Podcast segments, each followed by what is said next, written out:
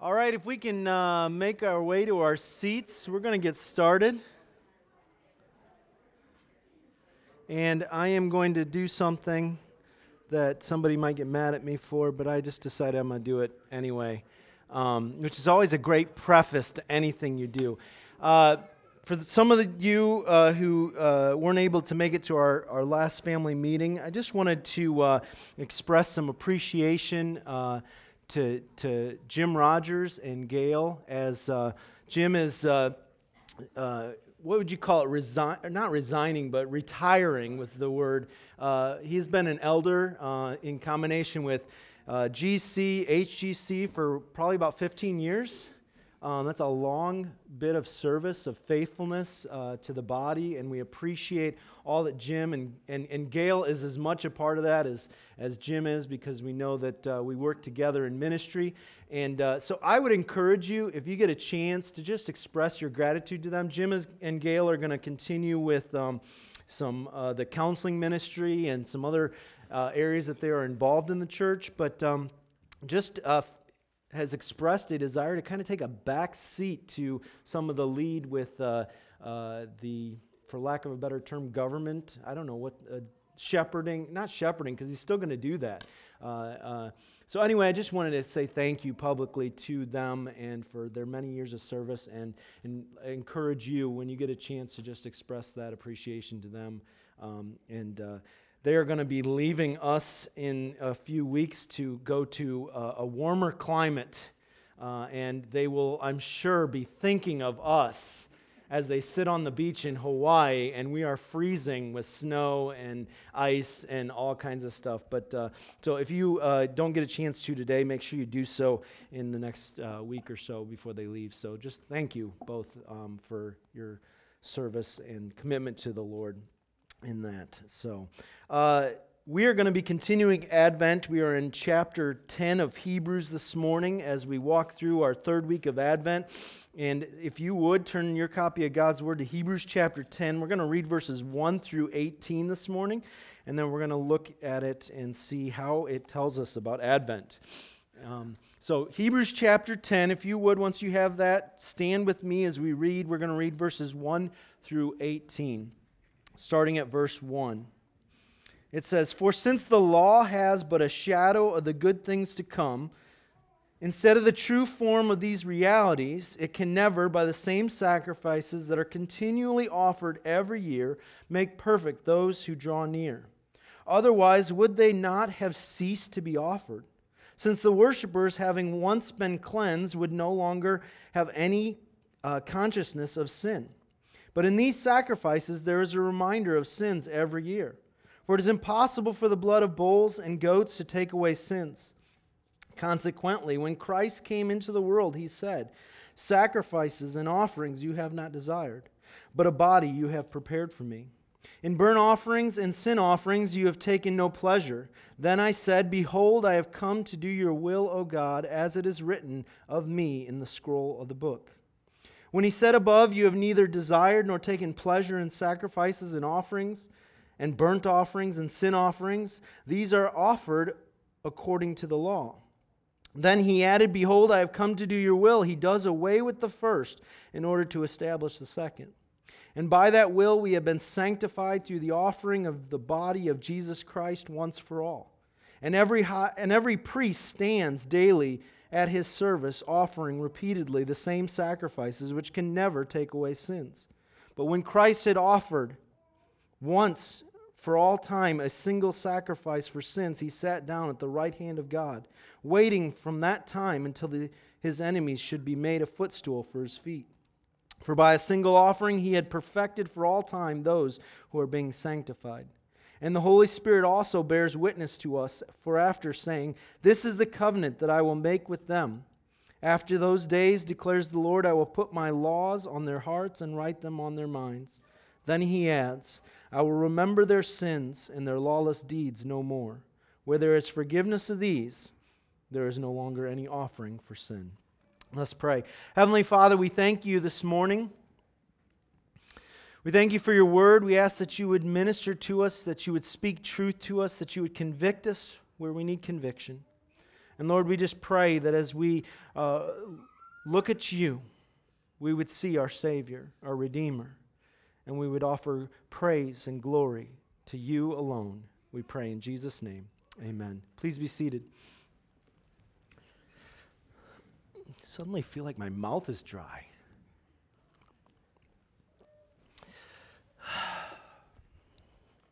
Well, we are continuing with Advent. We've looked at uh, the first two weeks. We, we talk about why Advent is exciting, why it is something that, as, as the original, uh, the Latin tells us, Adventus, meaning uh, uh, a coming and a coming with anticipation. We look at Advent and we say, why is it so special about the birth of Jesus that he came? And, and really, the first two points we've looked at is number one, he came, uh, which is significant that God Almighty, the creator of the universe, would see us in our sin, in our condemnation, and he comes. And we ought to be excited about that. We ought to celebrate. That is wholly worth uh, worshiping the Lord because he has come. And not just that he has come, but we looked, secondly, that he lived, that he took on flesh and blood, that he might live among us, that he might uh, be able to be our Redeemer because he has lived and, and died on our behalf and in our place, and he is raised from the dead, and, and as we looked at last week, to conquer the fear of death and the power that the devil has in death over us. Well, this week we want to look at, uh, as, as we heard from Mark chapter 10, that the disciples were astonished at the rich young ruler. That he walked away and they looked to Jesus and they say, Well, if this is the case, who can be saved? And Jesus says some very important words. He says, With man, you're right, this is impossible. But with God, all things are possible. And the reason why it is possible is because He came and He overcame.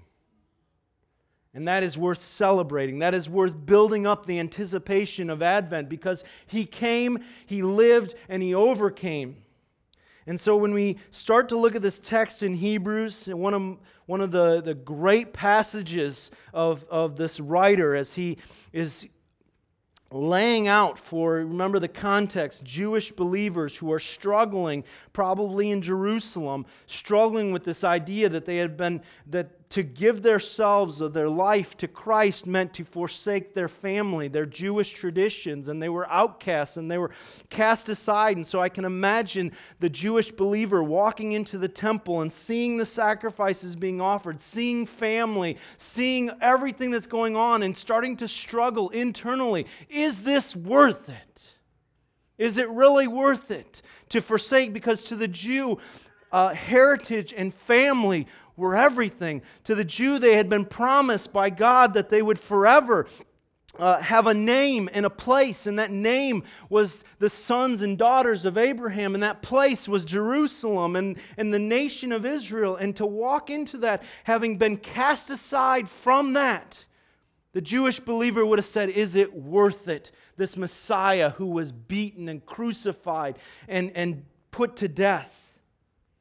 And the answer from the Hebrew writer of Hebrews is this it is worth it because Jesus is better. Jesus is better. He's better than Moses, we hear. That Jesus is a better prophet than Moses. Jesus is better than Aaron. He is a better priest than Aaron. He is better than the high priest who comes in once a year. He is better than Melchizedek. He is better. He offers a better sacrifice than the sacrifices that are offered in the temple. He is worth it. And he explains this to a struggling people.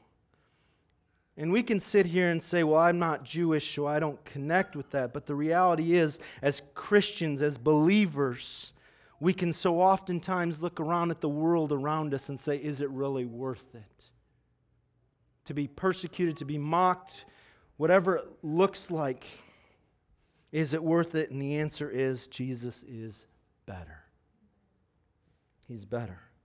And so the passage starts with Hebrews chapter 10, verse 1 For since the law has but a shadow of the good things to come instead of the true form of these realities, it can never, by the same sacrifices that are continually offered every year, make perfect those who draw near.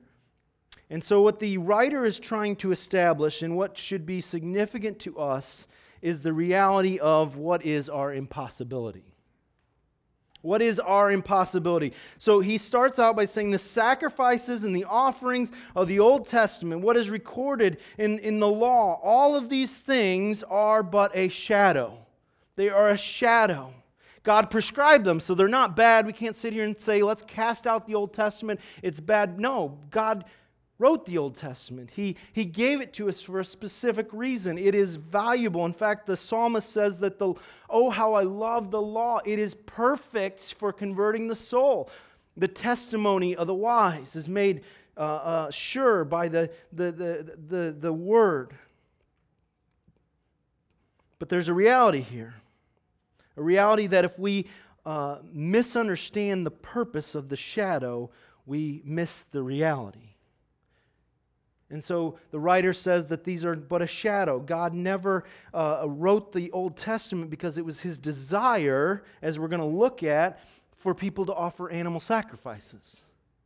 That was not his desire that people would come and have all these offerings and, and various things. What God really wanted, and what we're going to see here, is that what God wanted was a broken and contrite spirit. He wanted people to recognize that their sin was awful and that when they, they came to the high priest and brought a lamb, it was put to death because that is what they deserved. But the writer says that these things are a shadow, that they, they, they are never the solution. And so we read, he says, otherwise, if they were, wouldn't they have ceased to be offered? Wouldn't they have stopped since the worshiper would have been cleansed? Uh, wouldn't, wouldn't, if we offered an animal sacrifice, if that's really what the solution was, wouldn't it have stopped? And, and wouldn't the Old Testament law been sufficient instead of what Paul says when he says that, that the law just made him aware of sin? And that's what this writer of Hebrews is telling us that the, the annual sacrifices of blood of bulls and goats, they're just a reminder of sin. They, they can't take away sin. They're a shadow. They're not, they're not effective. They're not a removal, but a reminder, is what he says. They're a shadow.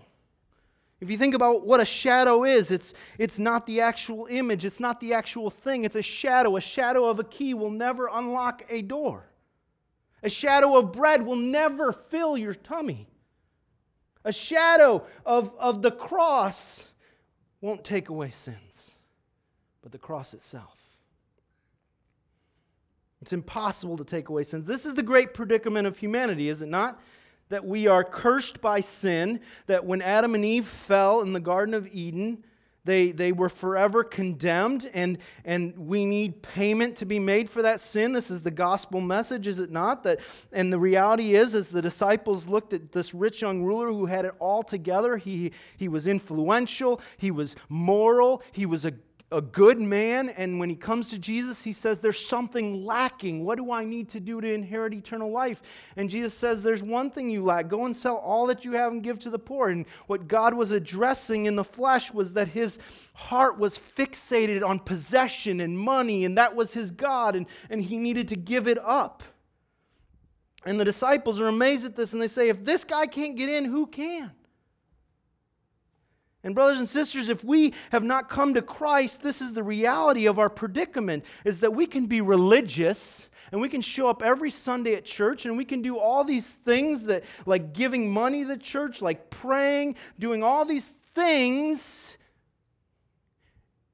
but they're not sufficient. They never will be. It's the predicament that we're in. It is impossible to make full payment for sin. To be just before God is to be eternally punished. That's, that's the only reality that we have.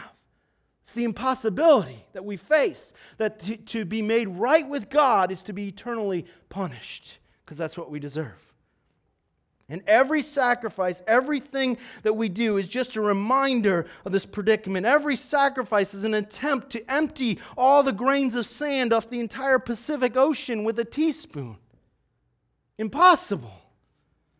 And that's what the writer is getting at here that, that the, the law, it, it was prescribed in such a way that we ought to be reminded and, and pointed to the one very fact of this impossibility that there is nothing and there is no hope.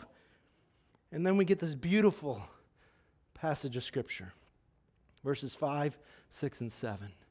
is an incredible passage. It's a divine conversation. It takes place in eternity past between the, the Son and the Father. And it's about when Jesus is preparing to come into the world. And it's this incredible passage that I hope you just pause and reflect on this week that, that Jesus comes to the Father and he says to him, Listen, I know sacrifices and offerings you have not desired. The Son says to the Father, I know that it's not about the religious things. It's not about the sacrifices. It's not about the offerings. Those aren't the things that you desire. You don't want blood. It was never his intent. It isn't his desire, but there's something else he wants. And Jesus nails it. He says, I know the plan, a body you have prepared for me. A body you have prepared. In burnt offerings and sin offerings you have taken no pleasures. Then said I, Behold, I come to do your will, O God. Jesus says to the Father, You, you, you don't your pleasure is involved in this. It's not blood sacrifices, it's the plan. It's the plan of a body. And we know that this plan takes place as Jesus, in, in, um, in, Paul writes about it in Philippians. He says that Jesus, who was in the very form of God, thought it not robbery to be equal with God, but made himself of no reputation, took on himself flesh and blood, and he lived and he obeyed even to obedience of death upon the cross. And in Revelations 13, we're told that the plan was already in place before the foundations of the earth were laid, that Jesus was already slain. This plan had been planned from eternity past, and it's what uh, God the Father desired. And so you can hear Jesus saying, I understand a body you have prepared for me because you don't take pleasure in blood and sacrifices. It's not what you want. So oftentimes people read the Old Testament and they say, God is this kind of. Uh, weird thing that, that he desires, and it's so violent and it's filled with blood and, and death and, and, and all kinds of things. And we struggle with that sometimes when we, we, we almost think that there's a different God of the Old Testament than a God of the New Testament. And this is the reality God never desired what happened in the Old Testament, it was a shadow, shadow pointing to one thing and if you remember the very first week, we talked about Jesus being the very brightness of his countenance. He is the one that has cast his shadow upon all of creation because everything points to Jesus. And then Jesus says in this incredible statement, we could spend months looking at these couple of verses, but because it, it is just profound. Jesus says, It is your will I've come to do. I want to do your will. The will of God, the, the heart of God, what does God desires? We ask the question all the time what does God desire for my life? What is God's will for my life? How do I know? How do I figure out what God wants? Well, here we have it. God's will has never changed. God's will is to make redemption for his people. That is God's will throughout Scripture. Second Peter, Peter writes about it. He says, God is patient. Why? He's not willing that any should perish that is God's will. God's will has always been redemption for his people. He wills for redemption. The key to understanding, by the way, the circumstances of your life is to know the will of God. And to know the will of God is this that he desires redemption. I read a great quote this week it said, Our problem is we want to interpret the will of God for our lives by the circumstances in our lives instead of interpreting the circumstances in our lives by the will of God. Big difference here. Oftentimes we look at what's going on in our life and we say, Man, what is God's will? And, and we try and define that what's going on, that maybe God is doing this and this in my life because He's trying to show me His will. No, God has showed us His will, and we would be so much better off if we would look at God's will and recognize God's will as redemption for His people, and then evaluate the circumstances in our life based upon that. So we can say, you know what? God is allowing me to go through this, this disease, this sickness, because He desires that my neighbor sees how I respond and comes to a saving knowledge of Jesus Christ.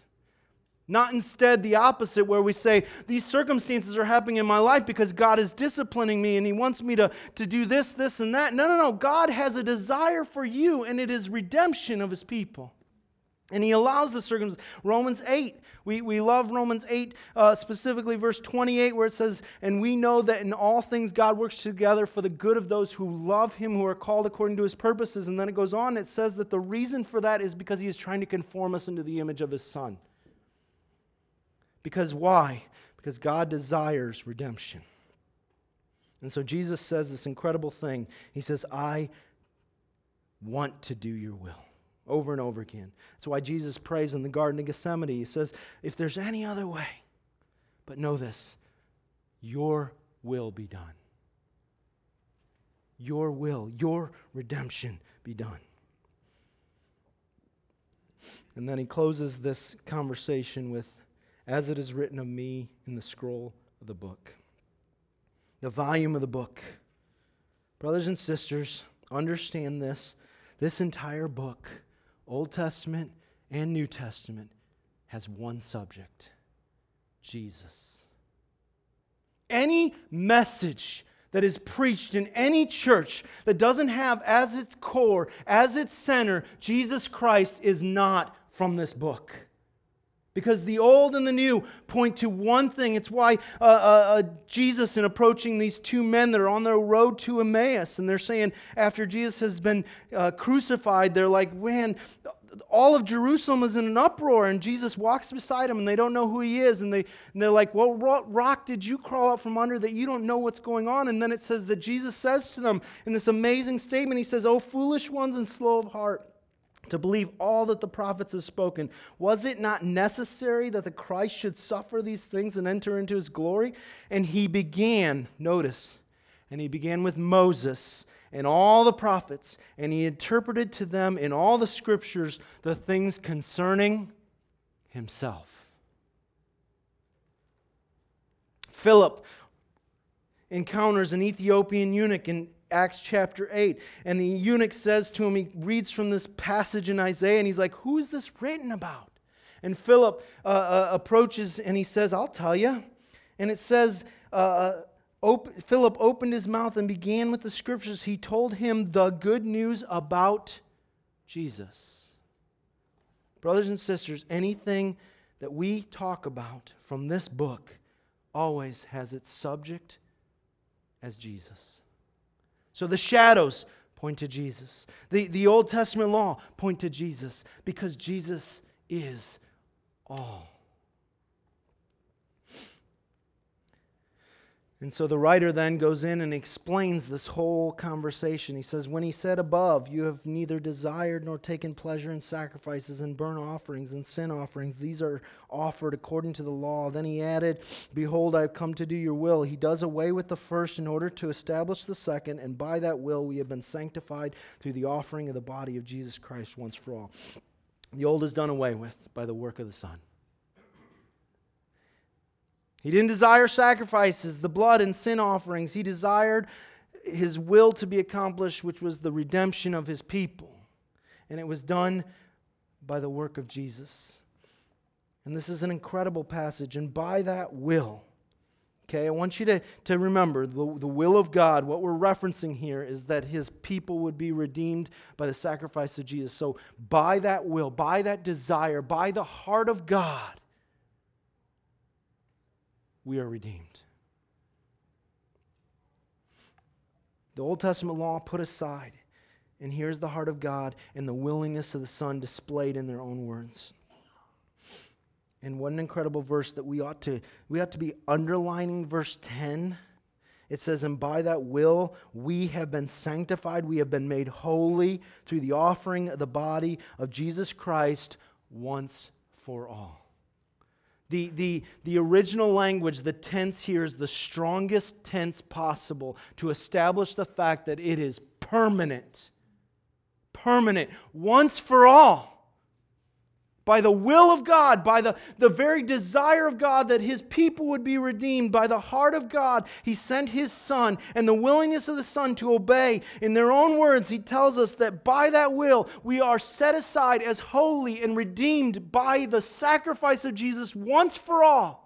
Brothers and sisters, we should be excited about Advent because he came and he overcame sin and death, and it's once for all time, permanent. There is no ounce of compromising that. You are made holy by the blood of Jesus. Saints, it is only the term that is used to describe those who follow Christ in the New Testament. Not sinners saved by grace, not some pseudo humble term, but it is saints set apart, holy for all time. Doesn't mean you're sinless, but it means that your sins are forgiven. And he is going to emphasize that at the end of this chapter, at the end of this section. He is telling a people that are struggling and saying, But I see the sacrifices and I, and I see what I have forsaken in Judaism and I've left my family and they have rejected me. Is it really worth it? Yes, because once for all redeemed, holy, set apart. And the possibility we're told here in verses 11 and 12.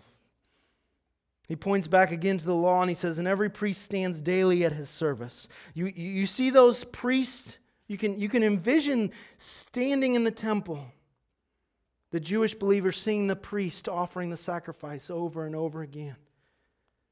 Every priest stands daily at his service. His job is never ending. We, we mentioned last week there is never any mention of a seat in the temple. Not in the earthly temple, because the priest's job is never done because he is constantly offering sacrifice after sacrifice after sacrifice, because he has to because sin is never done away with. But listen to the contrast offering repeatedly the same sacrifice, which can never take away sin. That is impossible. But when Christ had offered for all time a single sacrifice, you see the contrast here sacrifice after sacrifice, standing daily in the offering something that is a, a, a, monotonous task that can never be done. What do they call insanity? The definition of insanity is doing the same thing over and over again, expecting a different result. That's what was going on. Sacrifice after sacrifice, never being able to take away sin. Then there's a contrast. But when Christ had offered for all time a single sacrifice, what did he do? He sat down because his job was done. And the original language tells us he sat down forever. Forever. And you know what he's doing? Sat down forever? He is waiting with anticipation for the marriage supper of the Lamb. So he came, he lived, he overcame, he, he by his single sacrifice uh, uh, finished the work. At the end of, of, dying on the cross, he, he looks to heaven and he declares tetelestai, It is finished. He goes and he is buried. He raises from the dead on the third day, and then he ascends into heaven, and he is now seated waiting for you to celebrate a marriage supper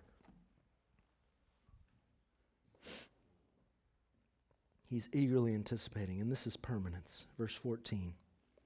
For by a single offering he has perfected how long? For all time, those who are being sanctified. He is set aside. He became flesh and blood. Why did he have to become flesh and blood? To fulfill his own law. Because if you remember in the Old Testament, we hear about, in, specifically in Ruth, about a kinsman redeemer. He had to become like us so that he could be kin to us, so that he could redeem us. It was an impossibility because every man who stepped foot into the priestly role would offer sacrifice and it would never accomplish anything. But Jesus would come once for all and permanently establish this, this sanctification and he would redeem us as our flesh and blood. He became us so that he could die as us so that he could redeem us.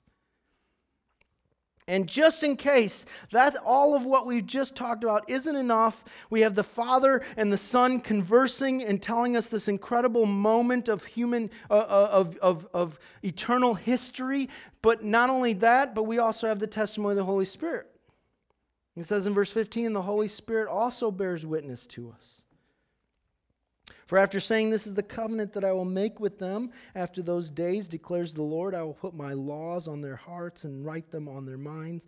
Then he adds some of the most beautiful words ever penned I will remember their sins and their lawless deeds no more. Brothers and sisters, the Father has said it, the Son has done it, and the Holy Spirit has affirmed it. If you are sitting here today saying, But I am struggling with this sin in my life, could God really forgive me? The answer is yes. And the Holy Spirit has testified to it. He has written His law on our hearts and on our minds. And He adds, I will remember their sins and their lawless deeds no more. Permanent forgiveness assurance of the impossible made possible. And, and finally, summarized in verse 18 where there is forgiveness of these, there's no longer any offerings for sins. Why is Advent so special? Because he came, he lived, he overcame.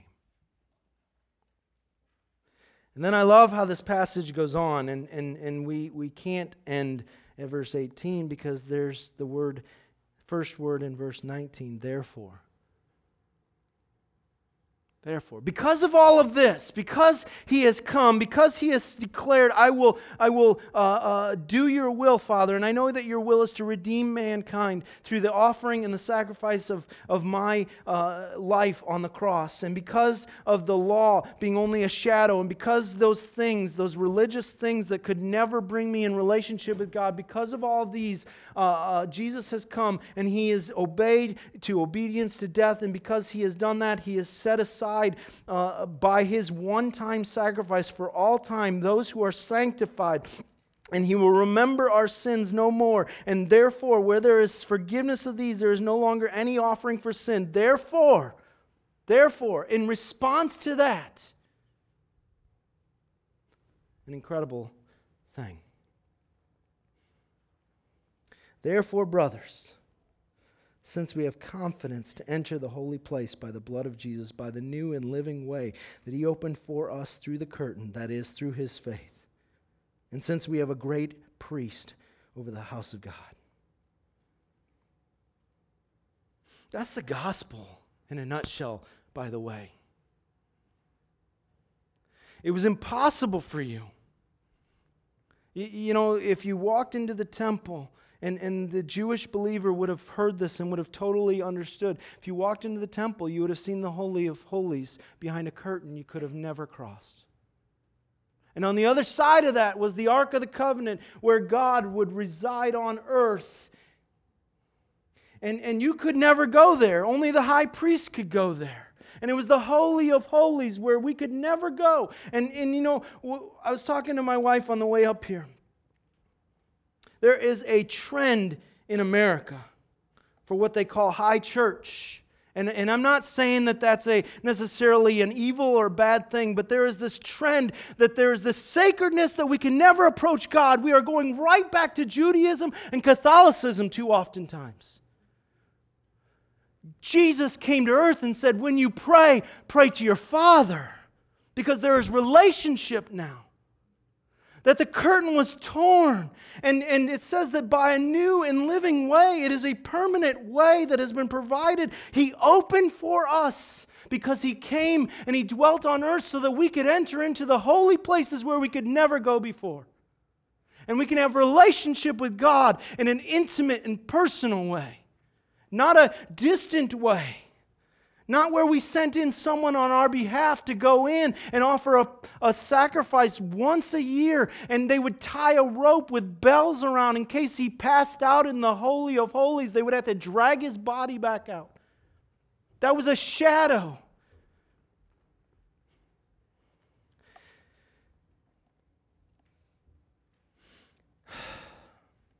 It's not that justification is just hard, it's impossible.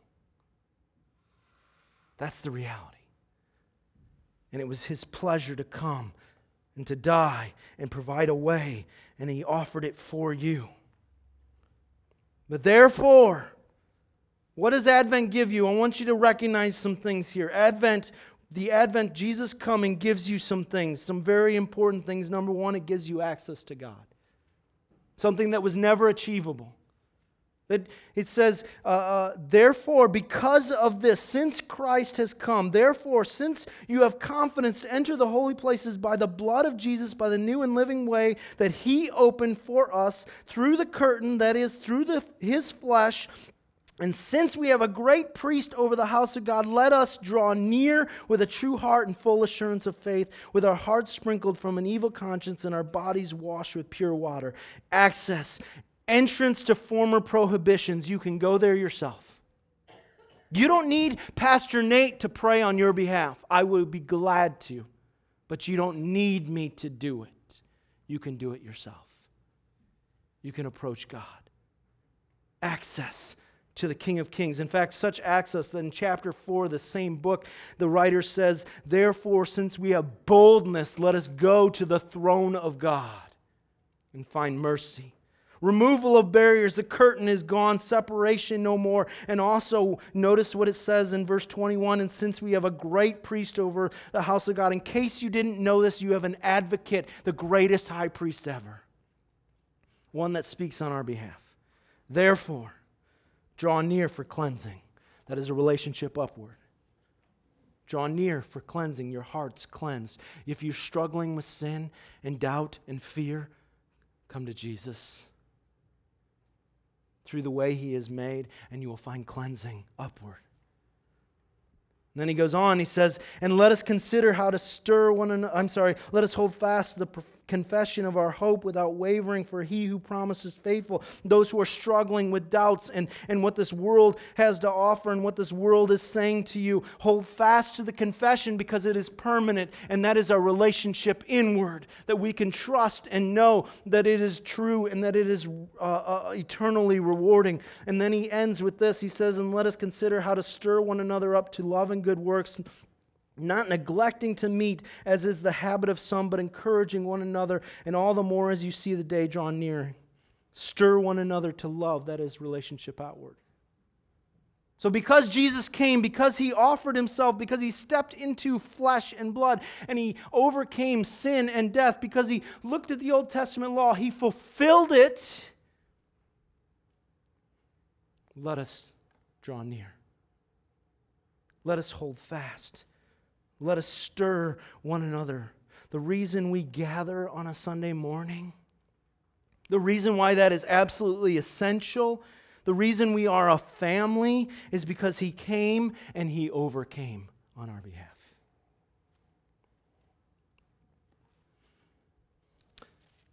So, as you gather around for Christmas and the holidays, and you reflect on Advent, you reflect on what Jesus has done, you, you, you can pause, hopefully, for a minute and consider what it meant to Jesus to come and why he came.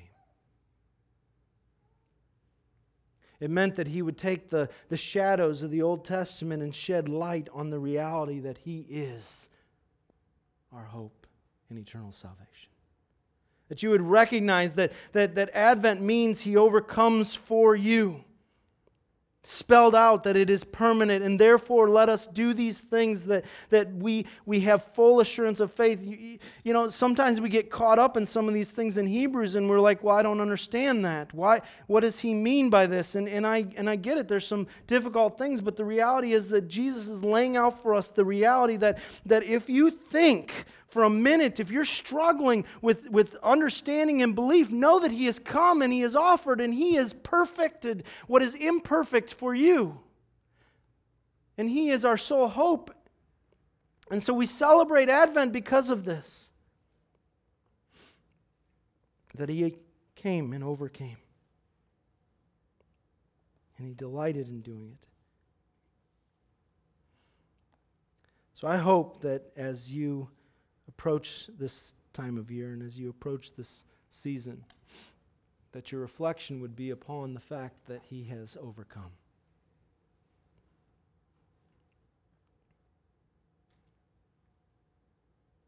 Because too oftentimes I think we think of Christ entering our life as a sacrifice that we're making.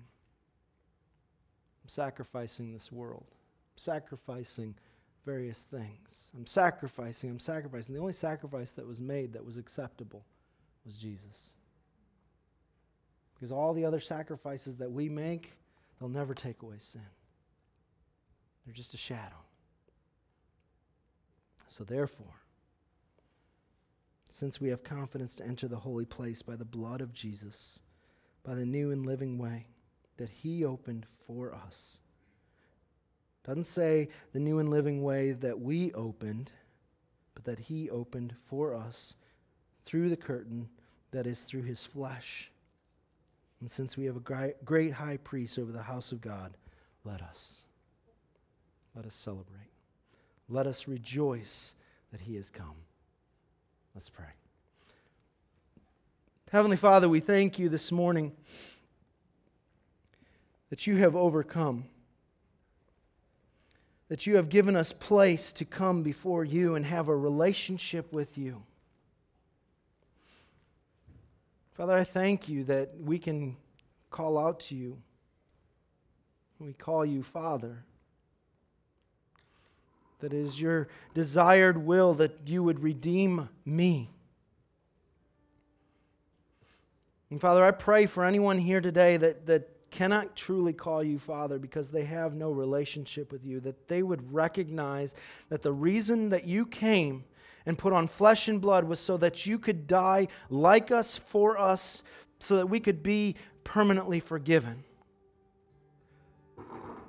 Lord, I would pray that if there is anyone here today that has not put their hope and faith in you, that they would recognize that you have declared in your word that anyone who confesses Jesus is Lord, that believes in their heart that you have died and been raised from the dead, they can be brought into perfect relationship with you. And we are promised in your word that anyone who puts their hope in you will never be put to shame. Lord, we thank you that you came. We thank you that you lived. We thank you that you overcame because we would stand condemned in our sin. And so, Father, I pray that our hearts would be drawn upward, inward, and outward. Father, would you move among us, move among your people today? We pray in Jesus' name. Amen.